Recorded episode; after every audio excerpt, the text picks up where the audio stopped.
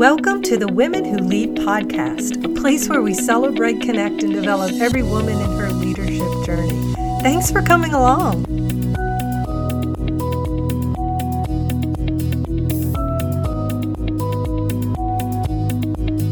Hey everybody, this is Aaron, your host of Second Level Questions, and uh, this is Lisa Potter is sitting across from me. How are you doing, Lisa? Hey, how are you, Aaron? I'm doing really well. I'm uh, well. I'm I'm excited um, because I feel like you're a podcasting pro at this point. You've, no, you, no. you, you've done probably more podcasts than I've done here, um, but when we were talking right before this about yeah. um, podcasting for us is new. I mean, I think we're both listeners of podcasts. Always. You know, but um, kind of being on this side of them is mm-hmm. new and fun and scary and all that yeah. kind of stuff. So yeah. I'm very excited.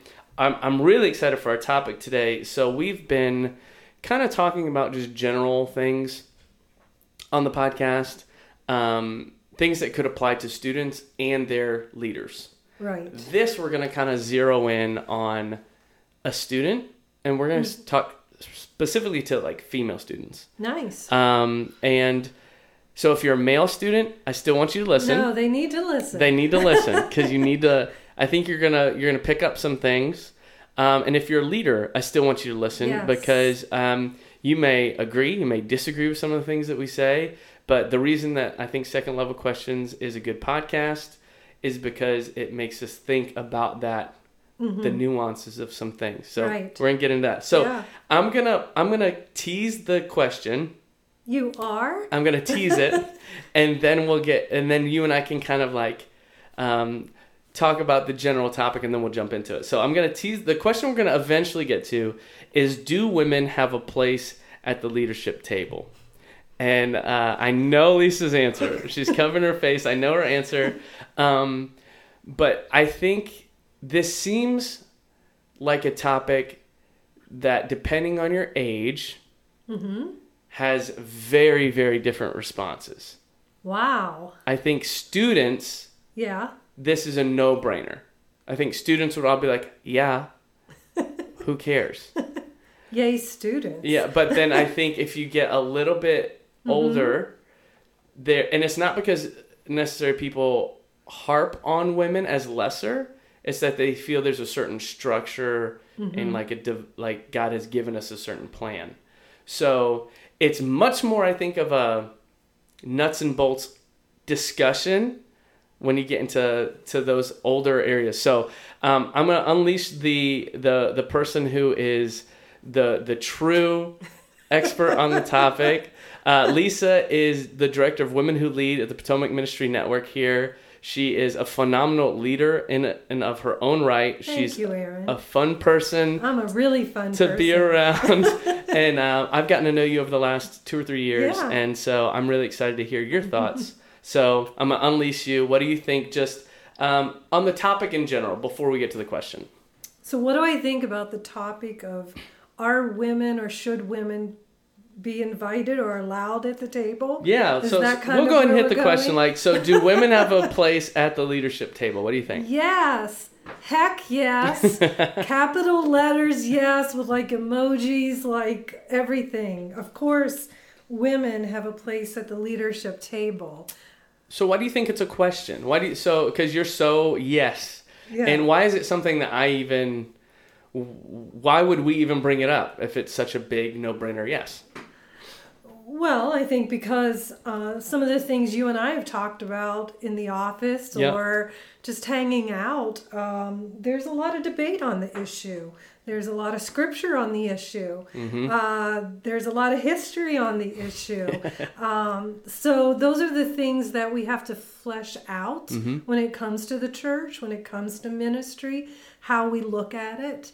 Uh, I think it goes back to women in leadership, women at the table. Mm-hmm. It's kind of the same thing as we deal with with the racial inequality that we have. Yeah. I'm reminded of a story that one of our um, female leaders in uh, the, uh, you know, our denomination, our fellowship yeah. that you and I serve in, was asked the question one time, how has um, the office, the national office, the executive presbyter board or whatever changed yeah. with women around the table. Mm. And the response from one of the national leaders was, it hasn't changed with women around the table. It's changed with diversity around the table. That's a great, that is a great way to put it. Yeah. Yeah. So when we look at it that way, it's it's not about women. It's about how the same thing is we want diversity at the table because there's the power of our story, there's culture, mm-hmm. there's um, how you were raised, your family of origin. Yeah. All of these things kind of move into how we feel about certain subjects. So if we're all the same around the table... yeah. debating or talking about the issue at hand, we're basically all coming from the same viewpoint. Yeah. And that's not good. Yeah.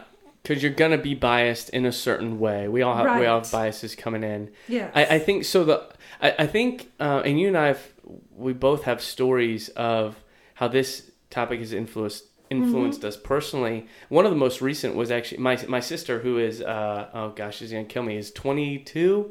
No, she's on that twenty-four. Wow. She's twenty-four. So mm-hmm. she she's twenty-four and um had someone ask her, who was, because uh, her husband and herself are moving into a new their their first full-time like ministry position. Nice. At a at a church, and we're yeah. very excited for them. And And uh, while she, someone was talking to her, and she called me mm-hmm. about so you know some of the biblical passages that are troubling, some of the, the the issues, because this one lady basically was saying, "Am I allowed to be in a position of leadership at yeah. our church?" Because her church, and my church I grew up in, was this way. Okay, women were allowed to lead the women's ministry. Women were allowed to lead the kids. Ministries, women, but women were not allowed necessarily to to preach on on Sunday mornings, yeah, unless they were like with their husband mm-hmm. or it was like Mother's Day. But the thing was, it wasn't um, it wasn't uh, what's the word malicious. No, it was it wasn't malicious. It wasn't this thing. It was just this idea that like men are in the main positions, mm-hmm. and it was almost supported biblically in our church, and then women were supporters and helpmates to the man. And so the fact that my twenty-four-year-old sister, who's going into a ministry position herself, is struggling through that stuff. Sure.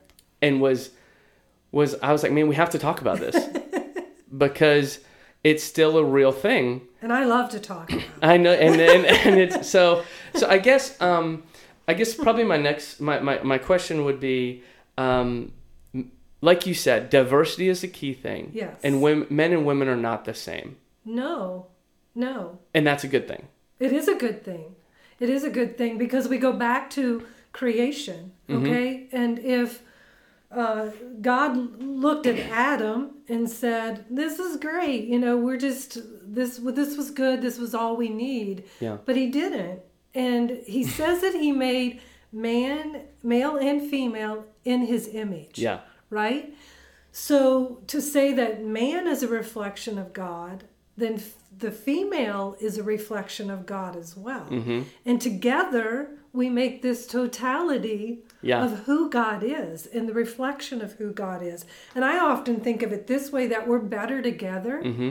You know, it's kind of like the, um, in Genesis, it's that point where, and I think it's Genesis two twenty-two where Adam's like, "Yes, I'm going to call her woman." And yes. He he basically in that scripture is saying, "This one's like me." Yes. Because the animals had been created at this point, but then Eve comes along and he's like, "This one's like me." Mm-hmm. Alas, you know, finally, here we have it. And so when we think about that, the word that's used there is ezer, E Z E R, okay. in the Old Testament.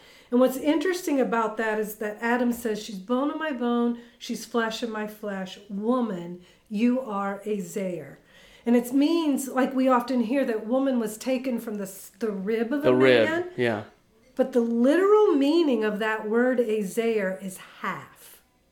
Okay, so I want to pause there. Yes. If you, so if you're listening, uh, because I know I know sometimes we can we can miss it on podcasts. Yeah. The word ezer, E Z E R. That that that they're yeah. that God is that they're referencing when the thing that is pulled from Adam to make Eve yes. is not a rib. It's ha- it was literally she's half of him.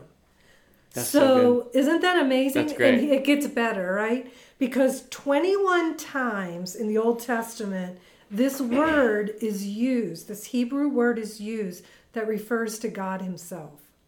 Wow. So remember, if man is a reflection of God, woman is also a reflection of God. Yes. And the word that was used for her, ezer, is used in the Old Testament to refer to God himself.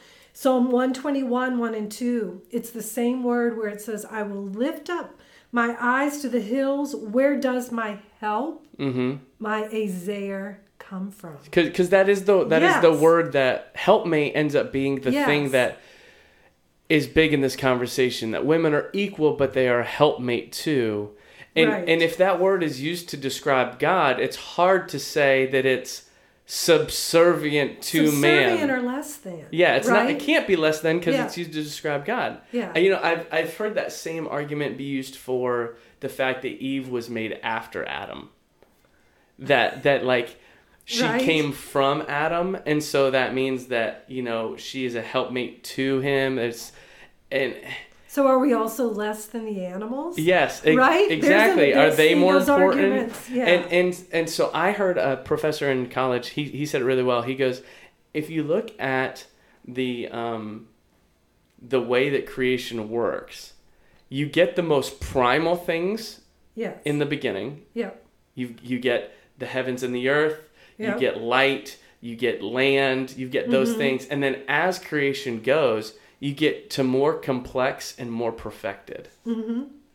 And the last thing... hey, I'll take it. ...that's created is woman. And he goes, so... Come on, He someone. goes, so those arguments that women are less than because they're after, mm-hmm. he goes, flip it on its head. Because yeah. women are the most beautiful and complex mm-hmm. of God's creation. Yeah. Because that's what ends the... After woman, right. humanity is whole... And now the story begins.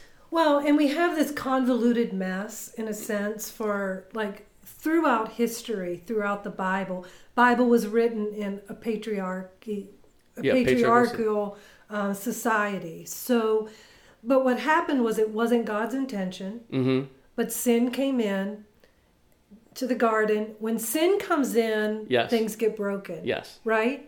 And then we can move along and we can see that even though sin came in, it was a patriarchal society mm-hmm. uh, where men rule. There were still the exceptions of women. So you have yes. Miriam, who was a prophet. You have Deborah, who was a judge. You have Esther. You have Hulda, who was a prophet. Mm-hmm. You know, those are just to name a few. And the New and Testament, you have you Priscilla. You go into the New and... Testament, you have Priscilla, who, like you have Priscilla and Aquila, mm-hmm. husband and wife. But we know in a patriarchal society that Aquila should have been named first. Mm-hmm. But because Priscilla is named first, it shows that she was the How preacher, important. the teacher. Yep. She was more important in the leadership journey of their their match. Well, and when we say patriarchal society, I want to clarify that term yeah. real quick. Because um, up until about ten years ago, patriarchal society was just a definer mm-hmm. of, in history... men ruled and women were submissive. Right. And that and that's just the way that history played out. Feudal society all the way through. You can you see into the twenties, mm-hmm. you know, and then you get women's right to vote and women's uh, all of those movement. suffrage movement, all that women now find equality and and it's a very recent mm-hmm. shifting that mm-hmm. we're not a primarily male-first patriarchal society. I think that term, though, has kind of gotten stolen yes. by liberal left mm-hmm. kind of ideology. Um, so if you're listening and you're a pastor and you're like, oh, they're talking mm-hmm. about patriarchy and this is a... Uh, like, we're just defining terms terms here. Yeah. and But I think it's important because it is true if you're going to be someone who reads through Scripture, because I think we're going to touch on a couple of these verses... Mm-hmm. that are tough um, in the New Testament, you have to realize where these verses were written. They were written to a society where men were the, the ruling class, mm-hmm. but they were also the primary yeah. owners of most things. Right. And then Jesus comes on the scene. And cha- yeah. And changes everything. Um, you know, I take the example of Martha and Mary, the story that is often preached on, uh, you know, Martha serving. Yes. And Mary sitting at the feet of Jesus. Mm-hmm. And she, uh, Martha comes out and says, Jesus, won't you tell her to help me? You know, I'm mm-hmm. weary. I'm doing all the cooking and the cleaning.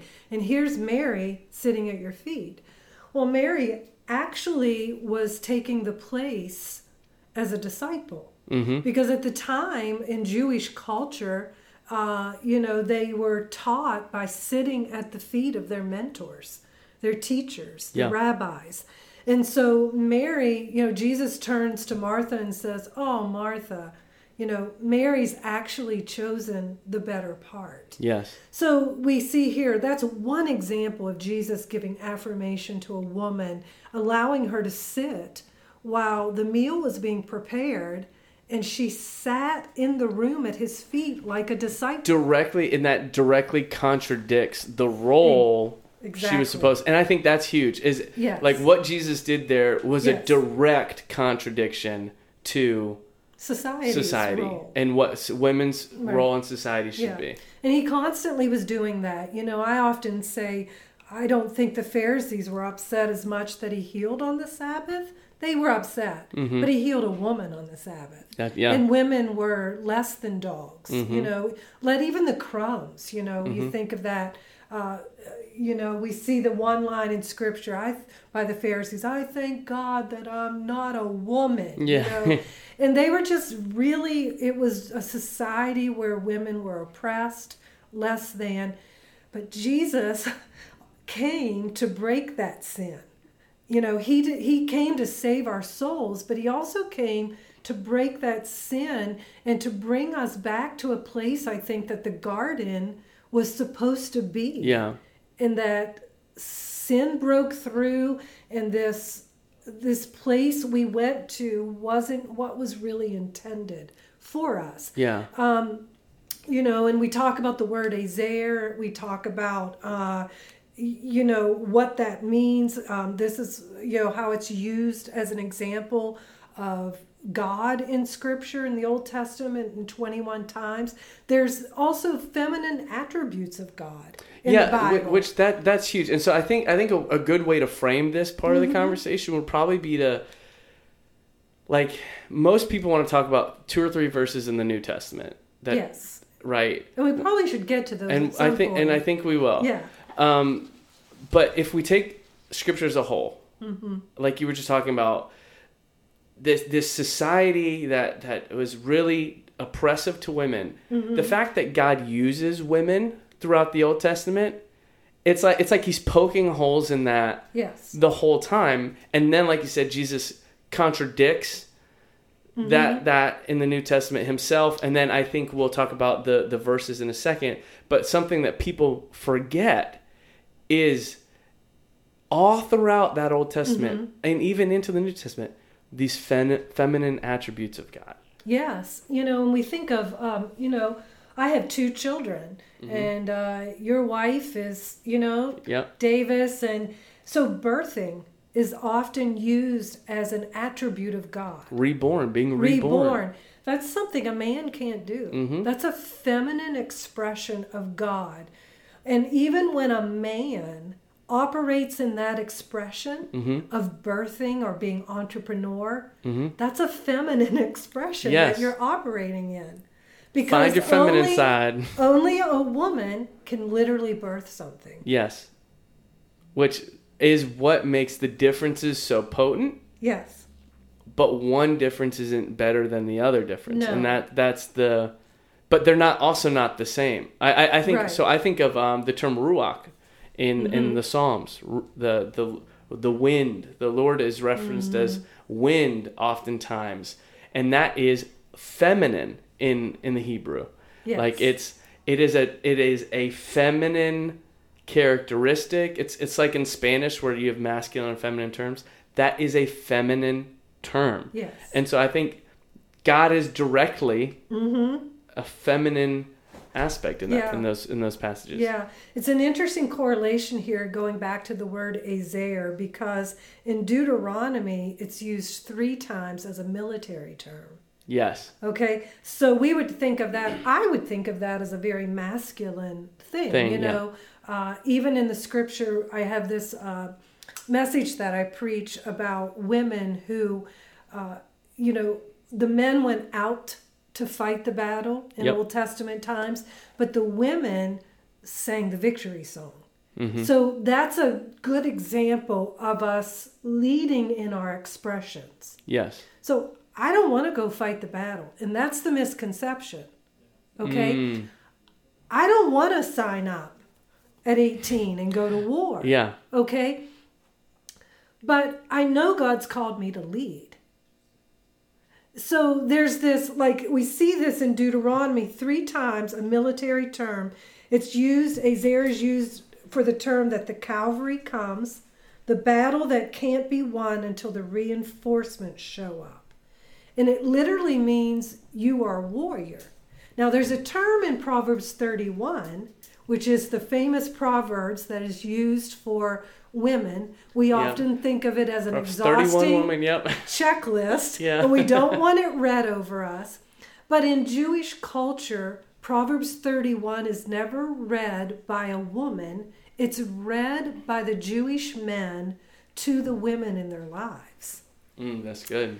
And when it says that she is a woman of valor, the Hebrew word there is eshet chayil. Say that three times fast. Eshet chayil, which means warrior reinforcement. So when God said it wasn't good for you to be alone, Aaron, mm-hmm. he said, I'm going to take half of him and make another expression of myself mm. and make that feminine. We are literally the reinforcement that comes in. That's good. And that's the misunderstanding. The misunderstanding is that I want to be you. I don't want to be you. Mm-hmm. I want to be the feminine expression of what God has called me to be. And see, the feminist movement kind of has distorted that. I was about us. to say, what you're saying is very anti-feminist.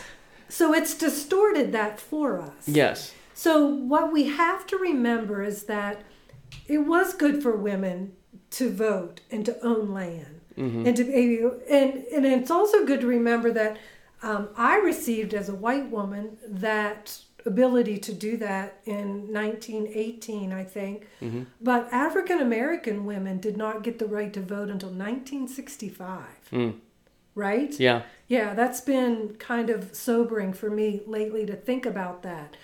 But the suffragette movement was birthed in the American culture. Now, in England, the suffragette movement was a violent movement. They yeah. were blowing up things. And but in America, the suffragette movement, um, liberating women, was birthed in the church. Lisa, pleasure talking to you. Ple- great conversation. Thank you, Aaron. And hopefully we'll do it again. Yeah. Well, guys, this has been Second Level Questions. I'm your host, Aaron. This has been Lisa Potter, and we hope this has helped you understand who God is a little bit better in your life and how you can go share Him with others. We love you. See you soon. Peace.